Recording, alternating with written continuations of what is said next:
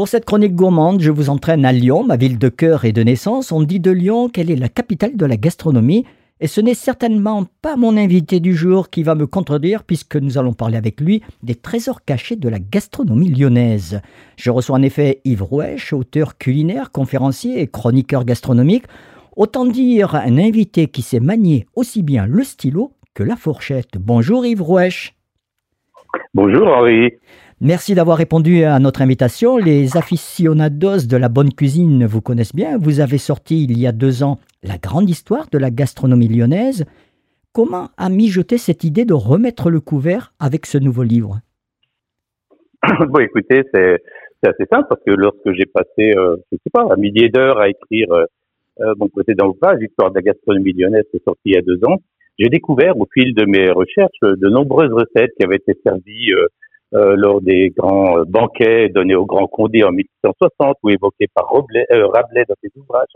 Et donc, je me suis dit, mais c'est bizarre, il y a beaucoup, enfin, c'est pas bizarre, mais ça m'a interpellé. Il y avait beaucoup de ces recettes qui n'existaient plus sur les tables lyonnaises ou, à la ou sur les étals des charcutiers. Je me suis dit, c'est quand même bien dommage qu'elles aient disparu au fil du temps.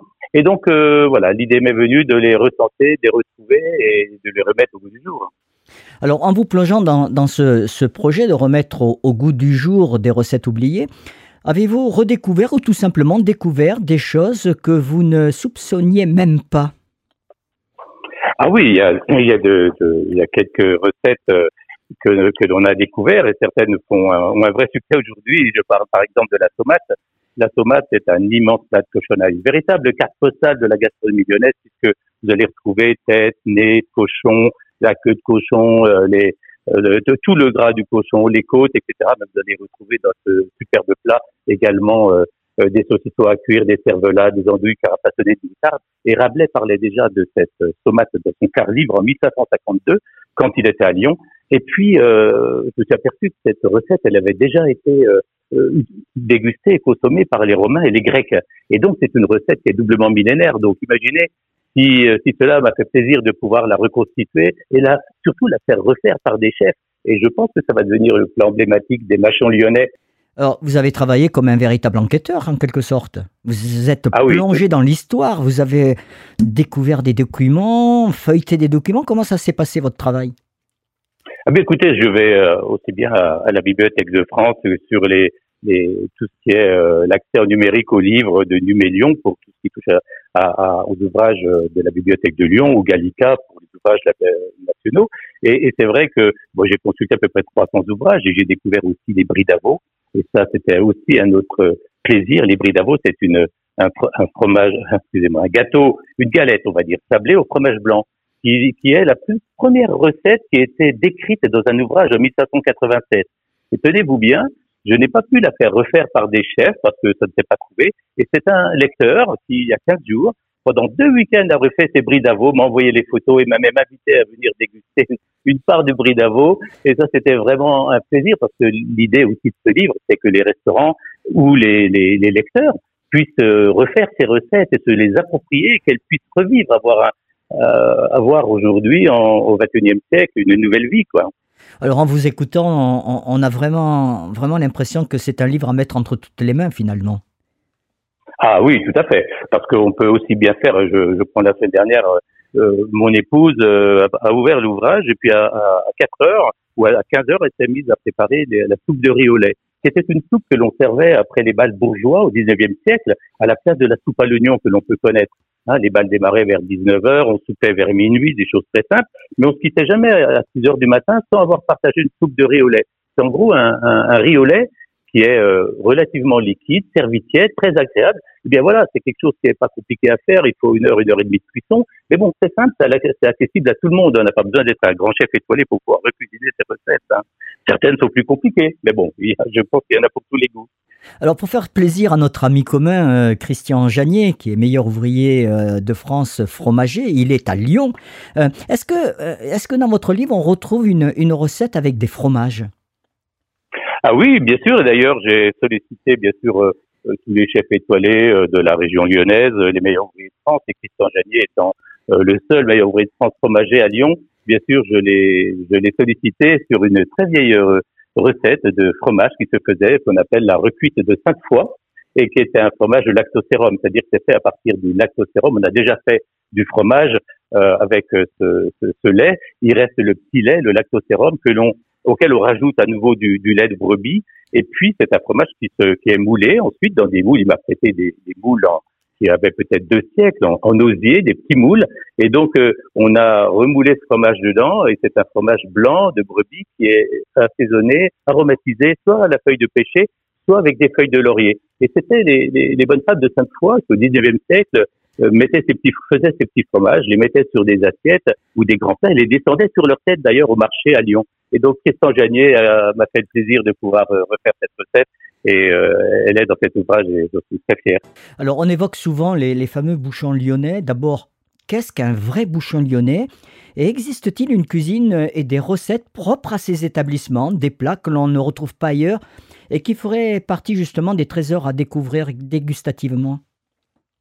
Alors, bah, à Lyon, vous avez deux types de gastronomie. C'est ce qui fait sa richesse. D'une part, la cuisine issue du, de l'industrie de la soie des canuts, qui est une cuisine populaire faite de bas morceaux. C'est celle que l'on retrouve dans les bouchons et que l'on consomme lors des mâchons. Je vais dire mâchons. Et puis, il y a la cuisine des bourgeois et des soyeux, qui étaient les riches euh, industriels de la soie qui eux avaient une cuisine beaucoup plus euh, beaucoup plus enlevée. Hein, on retrouve la, la, la volaille de mi-deuil euh, ou, ou, les, les quenelles euh, aux sauces nantua. Mais pour la, la, la, cuisine des bouchons, ce sont des plats pas chers, populaires, de bas morceaux. Donc souvent, on va retrouver le gras double à la lyonnaise, on va retrouver le saucisson chaud ou le cervelas, on, on, va retrouver tous les plats de cochonaille, dont la fameuse tomate dont je vous ai parlé tout à l'heure, les bugnes en saison, bien sûr, pendant le carême, euh, le clacret ou, ou, la cervelle de canut. Donc euh, le machin, ça se fait à 9 heures du matin avec des amis euh, et, et on, on, on, prend un plat, en général, un fromage et un pot de Beaujolais.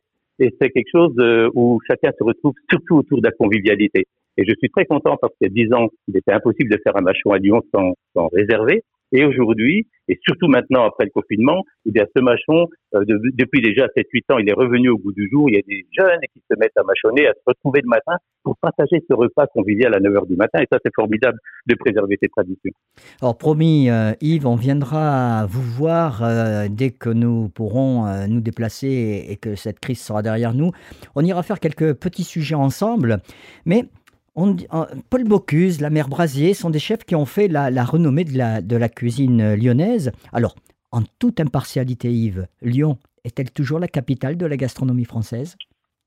Ah oui, et pour une chose essentielle. Deux choses, je dirais. Tout d'abord, nous sommes uniques au monde dans le terroir qui est autour de Lyon. Il n'y a aucune ville au monde qui peut avoir le même terroir avec au nord la Bourgogne, le Beaujolais, le Mâconnais, au sud la vallée du Rhône, ses fruits, ses légumes, son vin, à, l'est la, euh, la Savoie avec tous ses fromages, ses salaisons, et puis les volailles de Bresse, les, les, les poissons des lacs alpins. Et donc, toute cette richesse se retrouve, et c'est toujours retrouvé à Lyon, qui était un grand centre de commercialisation.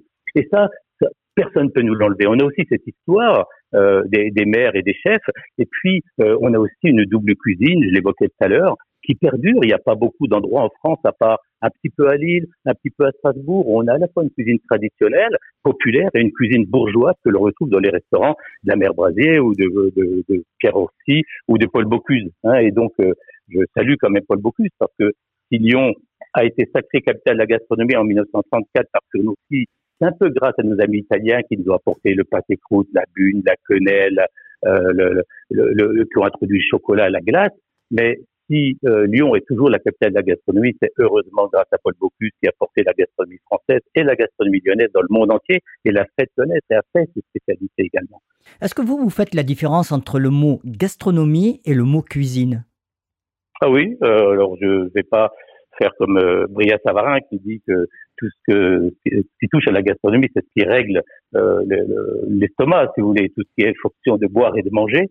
Euh, moi, je vais faire quelque vous dire quelque chose qui est plus simple. Euh, la cuisine, c'est la cuisine. À Lyon, on parle beaucoup de cuisine. Ça, tout le monde met bien euh, la cuisine en place et c'est ce dont on parle. Par contre, moi, quand j'inclus la gastronomie, euh, j'inclus à la fois toutes les spécialités qui sont de pâtisserie, de charcuterie, euh, tout ce qui, qui va au-delà du simple plat cuisiné.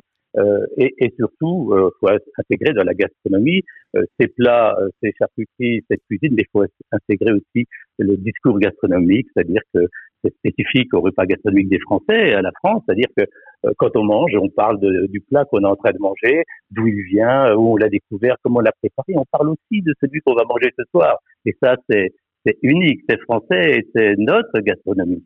Alors, dernière question, selon nos renseignements, et nos sources sont fiables, je vous l'assure, vous vous préparez à écrire un premier roman dont l'intrigue tourne bien sûr autour de la cuisine. Vous avez. Ah oui. Vous pouvez nous dévoiler un petit peu l'intrigue? Oui, je peux vous le dévoiler parce que de toute façon, c'est un travail tellement immense puisque je vais passer à peu près deux ans. Oui, c'est un nouveau genre littéraire dans lequel je me lance. Alors j'espère que ça fonctionnera. En tout cas, j'y prends beaucoup de plaisir.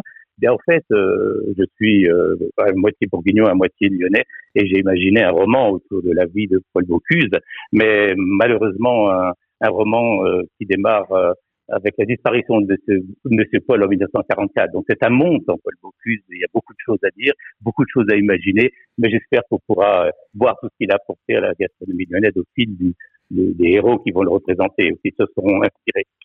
Alors, je rappelle le titre de votre livre, Gastronomie lyonnaise, les trésors retrouvés, paru aux éditions de Boré. Il est disponible en librairie, son prix 29,90 euros.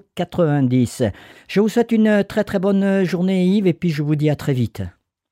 Merci, euh, au revoir et merci beaucoup.